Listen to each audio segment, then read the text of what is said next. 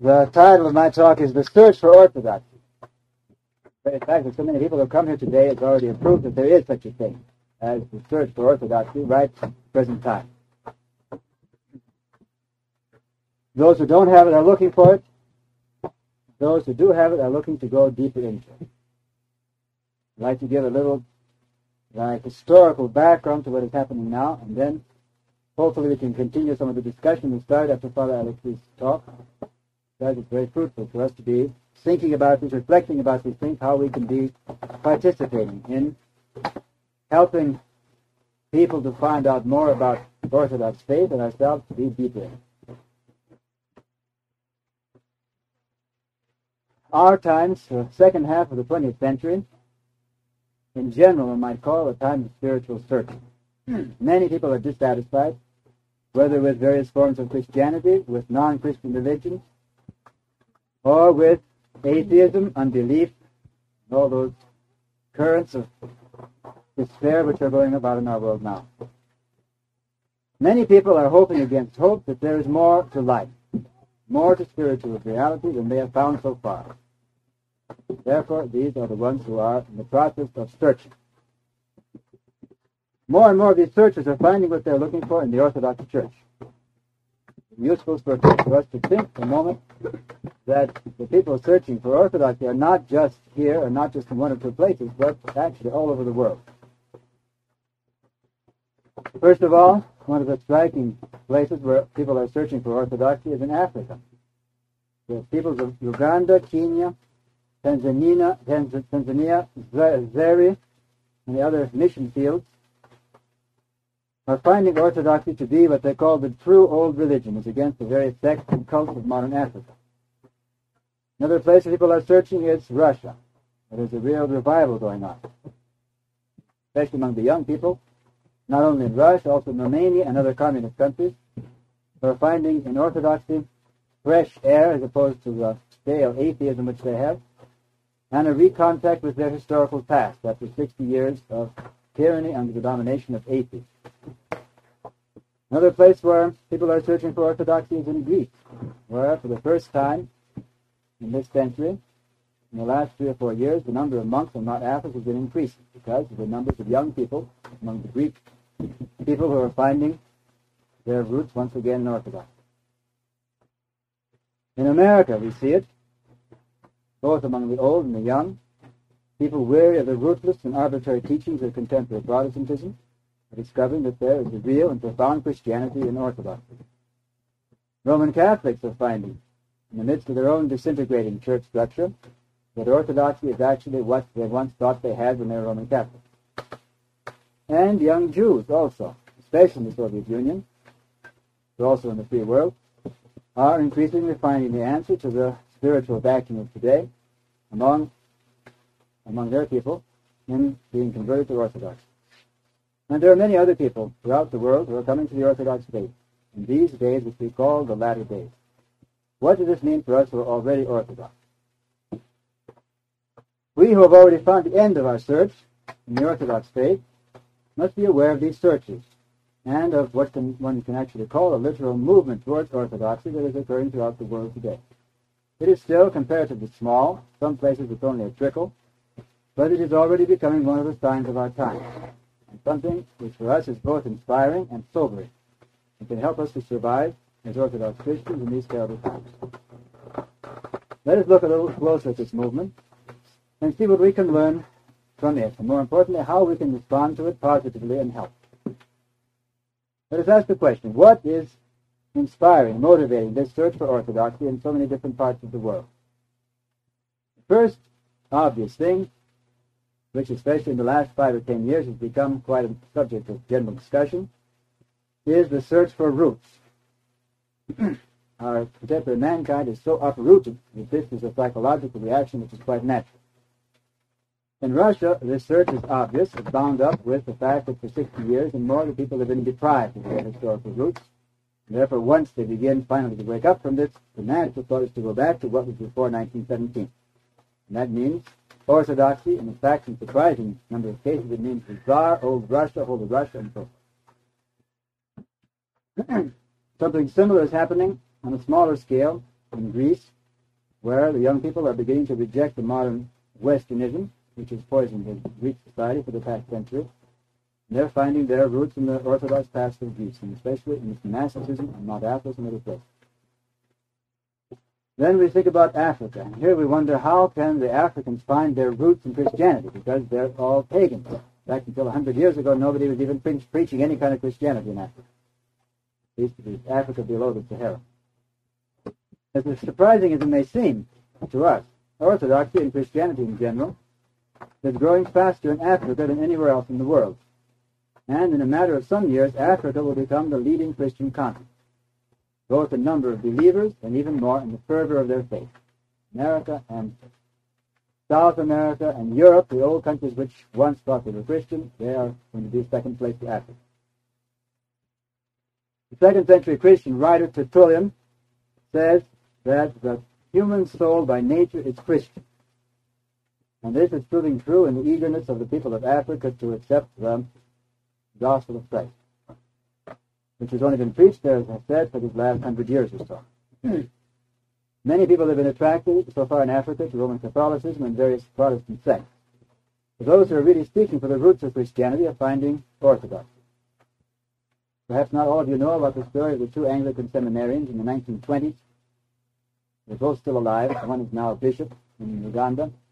The other one is a priest, a married man.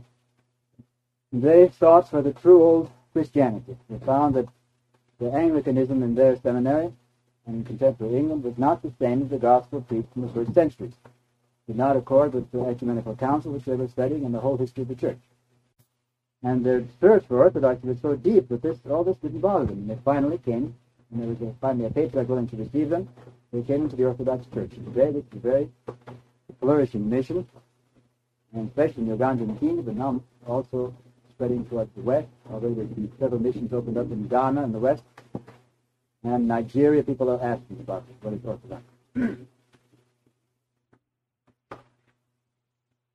These people already in these few years have attained quite a remarkable um, synthesis, you might say. They use the Greek chant. They have even a record they sent. The Bishop of Kampala sent us a record of their singing. It's very inspiring singing. It's Greek, basically Greek music. Everybody sings, and so they put their heart into it, and it sounds like real um, heartfelt thing which is going on there. But the people who've been there say it's extremely dignified, very orthodox, just like in the old country. And it's all, we have the whole issue of Orthodox word devoted. You can see pictures there of their priests and their clergy and their services. of course, all this occurs in conditions of great poverty, a great luxury to them if they can have a tin roof on their, on their churches. They're very few stone churches, where they're building a few more now. In America, the same question of the need for roots is obvious. Because in America, the Protestant sects are divided up into a hundred or a thousand different groups based upon various personalized interpretation, interpretations of the Scripture. This all points to the need to return to the original undivided Christianity, which is Orthodoxy. Just in the past few years, more and more Protestants have been finding their way to the church. There's even a group organized as the Evangelical Orthodox Church, has come all the way from the Billy Graham type campus crusade in the 1950s. In fact, these men were the ones who are now called bishops in this group, were all workers in this campus crusade in the 1950s. They came to see the need for sacraments, for hierarchy, historical continuity with the past, and although they're still quite far from the fullness of orthodoxy, they're traveling in that direction. They're only one group among many people who are searching this way. This movement has still much to say. That is, not just this group, it's calling itself the Evangelical Orthodox Church, but the whole group of people, and many others. There's quite a bit, it's a growing movement. It's quite advanced. Therefore, there'll be many more people interested in this, and we are the ones who will be able to give them what they need. In many different places, in many different ways, people today are searching and finding the roots of Christianity in precisely in the Orthodox Church. Things which we, as Orthodox, take for granted are sometimes astonishing discoveries for them. The splendor of our divine services coming down from ancient times, so suited to the need of the human soul to worship God in spirit and in truth. The depth of the spiritual teaching contained in the writings of our Holy Fathers. The continuity with the past of Christianity, since we trace our beginnings not to some more or less recent teacher, but to Christ himself and his apostles. and our bishops and priests received their ordination in the direct line going back to the apostles. If we ourselves, having these roots, are leading a conscious Christian life, we can be of tremendous help to those who are weary of personalized interpretations of Christianity and want with all their heart to get back to the true Christianity of ancient times, which is the Orthodox Church. This is one thing, the search for roots. Second thing, motivating people today in their search for orthodoxy is what we might call stability. The Orthodox, with the, with the sects of our own day in such ferment, new sects are popping up every day. And even the once uniform Roman Catholic Church is falling to pieces, searching for its own identity. In the midst of this kind of religious ferment, the unchangingness of the teaching and practice of Orthodoxy over the centuries is a very impressive witness to its apostolic origin and its uncompromising stand in the truth, not giving in to every new wind of doctrine. It is true that we Orthodox have a problem with the modernists and ecumenists in our midst. But even with them, such a thing as the new morality or situation ethics, so fashionable today, would be quite unthinkable. The jazz masses and other blasphemies perpetrated in the name of making the church up to date and relevant will be rejected by any Orthodox congregation. When the Living Church movement began in Russia in the 1920s, and had the full support of the communist government with the aim of adapting the church to the realities of the time, way that we would be considered today rather conservative than most standards. It was the people themselves who refused to accept it. Back at that time, mid 1920s, most of the churches in Russia, with the help of the government, were living churches. The Orthodox had a minority of churches. The instinct for preserving what is ancient, dignified, and generally respected, what has been handed down in the church from generation to generation, is so strong in Orthodoxy that to lose it is really the same as losing one's Orthodoxy. This kind of stability and continuity with the past is unheard of almost every anywhere else in the contemporary world and it makes orthodoxy a uh, rock of refuge in our troubled times. And if one realizes that the source of this stability is the unchanging truth which the church has received and passed on from generation to generation, from the time of Christ and his apostles to our own day, then it is no wonder that it is attracting souls who are hungry most of all for truth. The truth that comes from God and gives meaning and a point of anchor to all those tossed about in the sea of this life. This is the second point. First, the search for roots. Second, stability of the Orthodox faith. But probably the deepest and most attractive thing about Orthodoxy today is its message of love. The most discouraging thing about today's world is that it has become so cold and heartless. In the Gospel, our Lord tells us that a leading characteristic of the last times will be that the love of many will grow cold. The apostle of love, St. John the theologian, has said that the chief distinguishing mark of Christians is the fact that they have love one for another.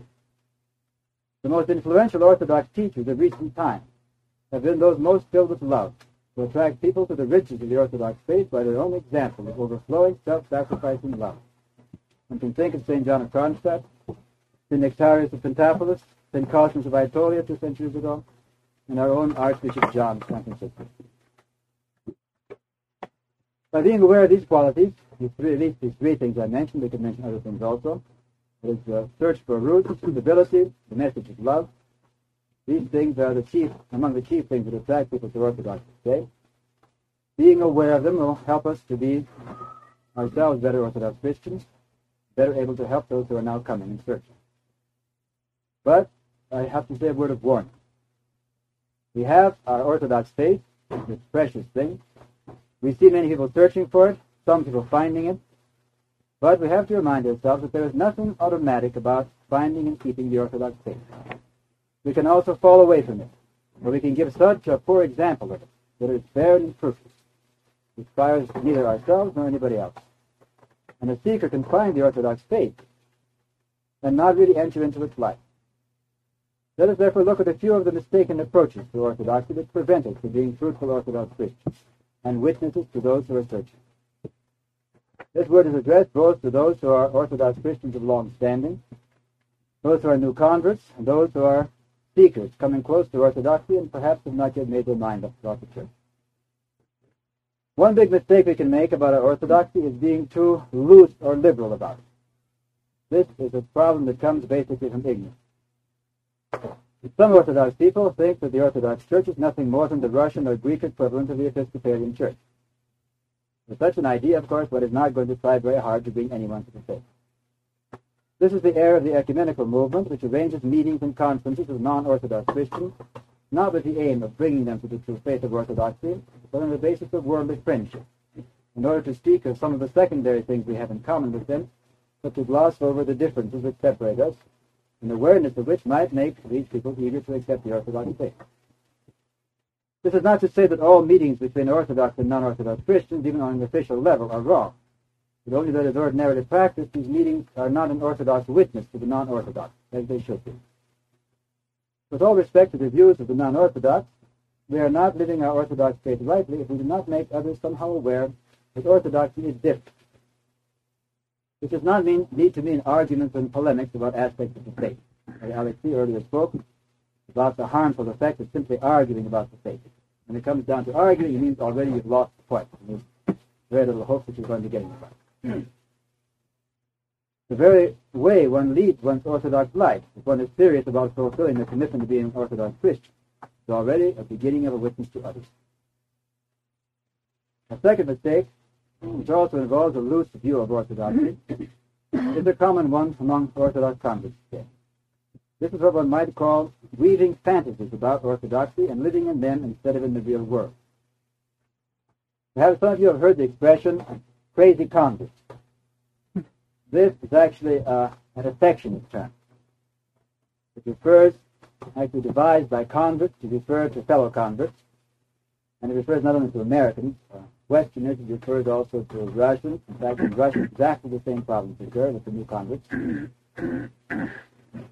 Most of those who are serious Orthodox Christians today are to some degree converts, having discovered or rediscovered Orthodoxy after a period of searching. The converts in many places besides America fall into this category. This phrase expresses a definite pitfall we can all easily fall into. Trying to lead an Orthodox life with our feet not firmly enough planted on the ground. In the earlier generations of converts in America 20 or 30 years ago, this sometimes took the form of rather unorthodox ideas, sometimes very bizarre, or eclectic mixtures of orthodoxy with other religious ideas. Nowadays, when there are so many more sources in English, so many more churches, priests who speak English, we are generally much more careful about preserving orthodoxy in our ideas. And therefore, the fantasies we have take the form more of exalted ideas about spiritual life, missionary activity, and the like, with very little realization of the humble spiritual state in which we are actually located. There are would be desert dwellers who can't pass through a week of obedience in an ordinary monastery. One example. There are those who dream about exalted states of prayer with prayer ropes and and Jesus prayer, who, when the slightest provocation comes, they start throwing things or spitting to people, disagreeing, and showing that they have no spiritual attainment whatsoever. There are those who, in the missionary spirit, dream of converting whole cities or states or provinces and they're barely able to get along with the people around and so forth. There is nothing wrong with all these dreams. Such things have indeed inspired Orthodox struggles throughout the centuries. But the dreams must be combined with a concrete resolve to lead the Orthodox life from day to day in the simplest way. And then these dreams can become fruitful. One of our Russian bishops, speaking on the basis of his own sometimes uh, bitter experience, who translated the word convert into pidgin Russian as converted, which is the most easiest equivalent in Russian. Convert in Russian means envelope. He says there's nothing wrong with converted. The problem is they become unglued to. That's very actually true observation about us converted.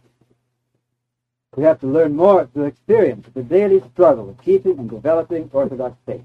And then even the biggest dreams one might have can come into reality and become fruitful for ourselves and others. There's a two pitfalls. One, the liberalism doesn't isn't aware of the distinctiveness of Orthodox. The second one, these fantasies. Third one is sort of the opposite of the second one. This is a mistake of people who have found Orthodoxy but make out of it something which is cold, formal, exact, clinging to some kind of officialness. Though our religion is chiefly something of ceremonies, pomp, official meetings, official statements, and all this official level. This was precisely the mistake of the chief priests and Pharisees in the time of Christ. As long as the church is well organized, as long as nothing is done without official permission from higher authority, as long as the church services are properly performed and sufficiently impressive, one can forget the teaching of the gospel and crucify Christ himself. That's exactly what the chief priests and Pharisees did. They were the patriarchs of their time. Often this kind of cold formalism is bound up with an idle and indifferent view towards the Orthodox struggle. Why try so hard? Why bother to help others? Why should we put our heart into Orthodox action? This is the kind of orthodoxy that is often presented at ecumenical gatherings, and it's precisely the kind that does not attract converts to the faith. I recently met a Protestant, rather fervent himself in his own faith, whose contact with the Orthodox for years had been limited to this official type of Orthodox. And he was astonished and very pleased when he found out that the heart of Orthodoxy is not there at all, but is in the evangelical fervor, which may be seen in all our great saints. But you think about St. Nectarius in our own century, St. John of Kronstadt, Archbishop John, they all have exactly the same evangelical spirit. This cold official side, it's the opposite of this idle dreaming, but it can be a, it can take these idle dreams and look its nose down at them and make you think that it's not worth having any kind of dream. But that means you just kill off the Orthodox faith. Exactly what the chief priests and Pharisees did. Keep that image, there's so much in the gospel. You read the gospel readings every day. I think almost half the readings of the year you'll be finding statements about the chief priests and Pharisees and scribes, what they were doing to Christ, and how they were looking at the purely formal side of the church as an organization and not the body of Christ.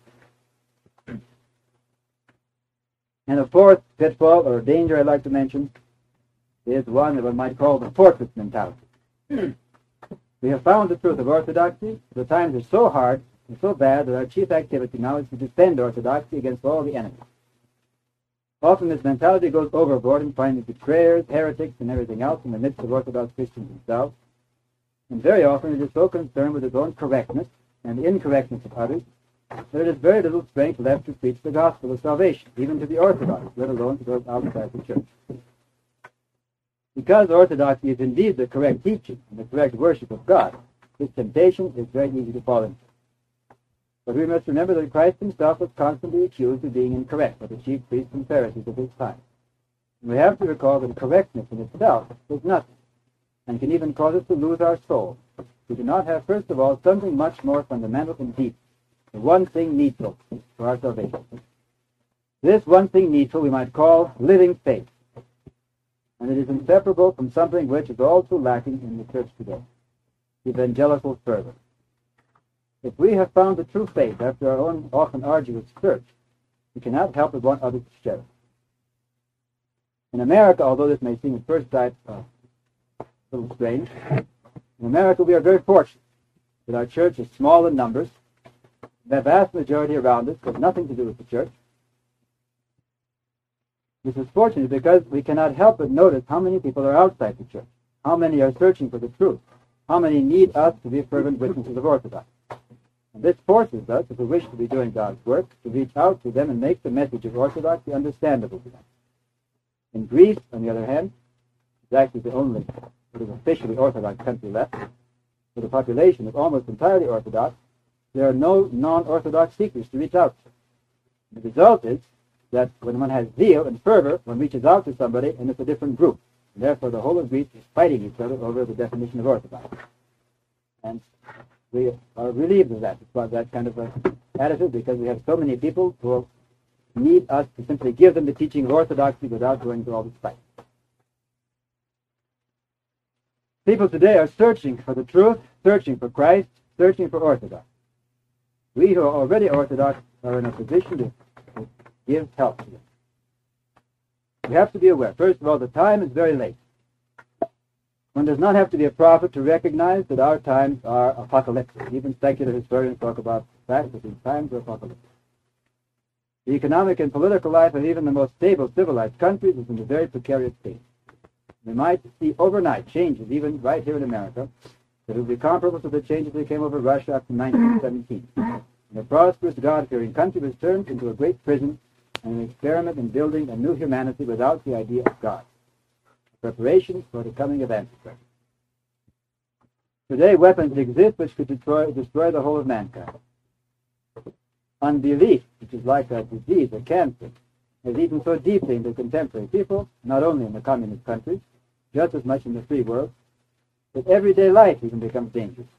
In any big city in America, one can be attacked on the street. One's next door neighbor can be a murderer, even a mass murderer. No country really tries anymore to live by Christian principles. All of politics is heading in the direction of a one-world government which cannot be anything but universal slavery. In the midst of prosperous America, thousands of ordinary citizens are storing food and preparing to defend it with guns against the disasters they expect to come any day now.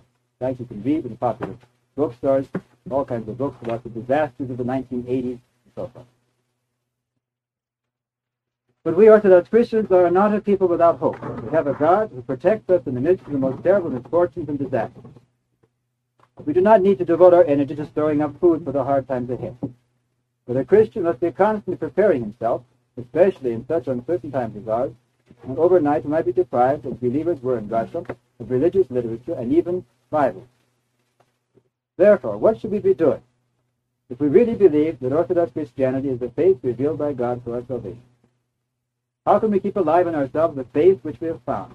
And how can we make it accessible to the searchers of today, who soon, I can tell you, will be in the thousands, even here in our unbelieving America? Here are a few of the things which we can be doing. As we can discuss these things, we can talk about other aspects of other things we can be doing. First of all, we must become informed about our faith. This is our preparation, not stirring up food with a gun, becoming informed of the faith. Process of Orthodox education does not end with baptism. Baptism, it really begins. St. John Chrysostom has said that the Christian who is not reading spiritual books cannot be saved. A shocking thing. Of course, it applies to places where there are spiritual books to read. If you're in Russia, your sufferings in the prison take the place of spiritual books. Attaining the kingdom of heaven by the grace of God is a task that takes our whole life long. We must be constantly filling ourselves with the Word of God, with Holy Scripture, with other Orthodox literature, so that as St. Seraphim says, we will be swimming in the law of the Lord. The science that is the law of the Lord, which is the science of how to please God and save our souls. It will become a deep part of ourselves that cannot be taken away from us. The process of Orthodox education begins at infancy with the simplest Bible stories of lives of saints related by one's parents, and it should not cease until we come to the grave. If anyone learning an earthly profession, profession devotes all his energy to studying and gaining practice in it, how much more should Christians be studying, preparing for eternal life, the kingdom of heaven which is ours for a short struggle in this life? People in places where the Bible is forbidden and Orthodox literature is almost unheard of, contemporary Russia, Romania, and so forth, are shocked when they see how much time and effort we in the free world waste on idle pursuits. And they have such a richness of opportunity to learn about our Orthodox faith. It is as though we are hypnotized by the good things of this life into a state of not seeing the eternal life which is in front of us. It is long past time for us to wake up and begin to learn in earnest. Point one, we must become informed about our Orthodox faith. Secondly, once we are learning of the Orthodox faith, we must be ready, as the Apostle Peter teaches, to give an account of it to those who may ask. Nowadays, there is no one who has not asked at some time about his faith. Very noticeable thing. Ten or twenty years ago, this was not noticeable. The last few years, many people become interested in Orthodox, in religion in general. We must make, therefore, our faith something deep, conscious, and serious, so that we ourselves know why we are Orthodox and this will already be an answer to those outside the faith. When we begin to answer, we simply explain why we are Orthodox. Not just because we were baptized, somebody persuaded us, but because our parents were. And further, in our times of searching, we should be on the watch for those outside the church who are searching. We should be prepared to find them in the most unexpected places. Be, is a very good word, which unfortunately is appropriated by the Protestants today. We should be evangelical, that is, according to the gospel. And this does not mean just taking Bible verses into one's conversation. It does not mean simply asking everyone, are you saved? It means living by the gospel, even with all our weaknesses and faults, living the Orthodox faith. Many outsiders, just seeing that we try to lead a life different from the pagan or semi-pagan society around us, can become interested in the faith just by this. Well, earlier, Father Alexei was talking about Billy Graham. And I would like to say that actually Billy Graham is all right as far as he goes. He just doesn't go far enough. And nowadays many Protestants are coming to some kind of a dead end because they've been awakened to the need for faith. They have they have some kind of Christ, some kind of image of Christ, and they want him, and they find there's no place to go, no spiritual growth. They simply, for teachings, they go back and get the same things over and over and again. There's no teaching of Holy Fathers, there's no interpretation of Scripture that goes deeper than the outer. Therefore, they simply have no place to go deeper. Therefore, persons who are converted by Billy Graham should, the next stage, go to Orthodox. And nowadays they are. There's only a few now, but more and more will be coming in years ahead of us. and third, two points, learning more about our faith, being ready to give an account of it and being evangelical. Third, being filled with the gospel teaching and trying to live by it, we should have love and compassion for the miserable people of our day. Probably never have people been more unhappy than the people of our day. All the outward conveniences and gadgets our society provides. People are suffering and dying for the lack of God, and we can help give God to them. The love of many has truly grown cold in our days, but we Orthodox Christians should not, cannot be cold. As long as Christ sends us his grace and warms our hearts, we do not need to be cold. I know someone who's living in a secure Orthodox and he said he can't believe the gospel is being fulfilled because where he is, people are still warm-hearted. It's a very rare thing, even among Orthodox Christians. If we ourselves are cold and indifferent, if our response to the need for a Christian answer to those who are miserable is only, who cares, let someone else do it. I don't feel like it. Too much for me. I want my comfort. In fact, those very phrases that have been heard from people who've been converted and baptized, seemingly beginning with fervor and ending up with coldness. If we say things like this, not willing to sacrifice ourselves, then we, Orthodox Christians, are the salt that has lost its savor and is good for nothing but to be thrown out. In fact, I've heard an Orthodox person reproach Orthodox, saying that they know Protestants who have more fervor for Christ than we Orthodox. It's not a general rule, but it's a very sobering thing for us. People who do not have the full teaching about Christianity only have some kind of beginning, a kindergarten level. They still have such fervor for Christ, and they're very real. They sacrifice themselves. They take in bums off the streets. They go out and deliberately seek to help people. And the Orthodox, we think we have the right faith, and we do very little of that. Our times are very difficult, especially difficult to preserve the spark of true orthodoxy. But our faith, our orthodoxy is that it has always been a suffering orthodoxy. We use the phrase of St. Gregory the theologian. Lived in a time when, in the fourth century, the whole of Constantinople given over to the Arians. Every church in Constantinople, including the main cathedral, belonged to the Arians. That Christ is not God, therefore we have no salvation. And St. Gregory took one small church, and with his fervor, he converted the whole city once more to Orthodox. he saw that because of all the suffering that people heaped upon him, he saw that Orthodox indeed is only made real in the midst of suffering. In the midst of sufferings and struggles, preserving and living by our precious Orthodox faith, and seeing how much more people have to suffer and struggle for their Orthodox faith in other parts of the world, and we should think about Russia, how they suffer there. Think about Uganda, places where they're very poor. They need just basic clothes to wear. They have no shoes. Where they have very few people to instruct. The riches we have is unheard of there. There's so many, so many books. We have just the availability of the gospel. We have people who write to us from Nigeria. The whole town now has been written to get gospels from us because they have no Bible. They have no New Testament. We have several people in Ghana who are now spreading Orthodox literature. I visited recently was a uh, Pentecostal kind town in Ghana. A very fervent man. He's obviously what he needs is Orthodox. He's not too well informed yet. He's coming to precisely Orthodox. Christ, he's, very aware struggle, of suffering, preaching the gospel. Has a very primitive way of doing it. He goes about, if he came to America, he gets money to buy a loudspeaker, a van, he goes about from village to village. He puts on music of some kind because, because the people of Ghana, they like music. They hear the music in the village, they come out, and then he puts some loudspeaker and begins to give them a Billy Graham type sermon. And they're converted. People are being converted quite readily. Ghana and places like that. He came here, and after visiting us, he said he can distribute Orthodox literature all over Ghana. Now, help out, because he isn't, quite aware yet how deep this is, but he got some of the point about it. And we have another missionary also the same way. I what sect he is. He for any kind of literature. We send him New Testament and Orthodox Word and Orthodox America, which he hands out to people in the villages of Ghana who read English. People who've been to school read English. Others have only their local language.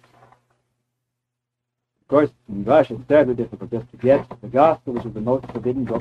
Are people from there who tell us that you can even get the works of Solzhenitsyn. It's much easier than get a Bible. And if you're caught by the police with a copy even of Gulag Archipelago of Solzhenitsyn, they say you can argue with the police. It is actually an historical book, it's a literary book, and it isn't that bad. You have a Bible, you're instantly put away. Because that, uh, that Bible, that book is considered apparently the most harmful thing that there can be in Russia. Without a question, you're put away. And there's something definitely satanic in that process of Therefore, let us put a resolve into our hearts that we, who are aware of these things, will be among the strugglers, not among those who say, who cares? Let somebody else do it. I'm tired. I want my pleasures. Let us be among those who are struggling. Everything in this life passes away. Only one thing remains, God and his truth. And this is the only thing worth struggling for. Therefore, we have a choice to follow the ways of this world and the society that surrounds us, and you can do this very easily in the midst of the church.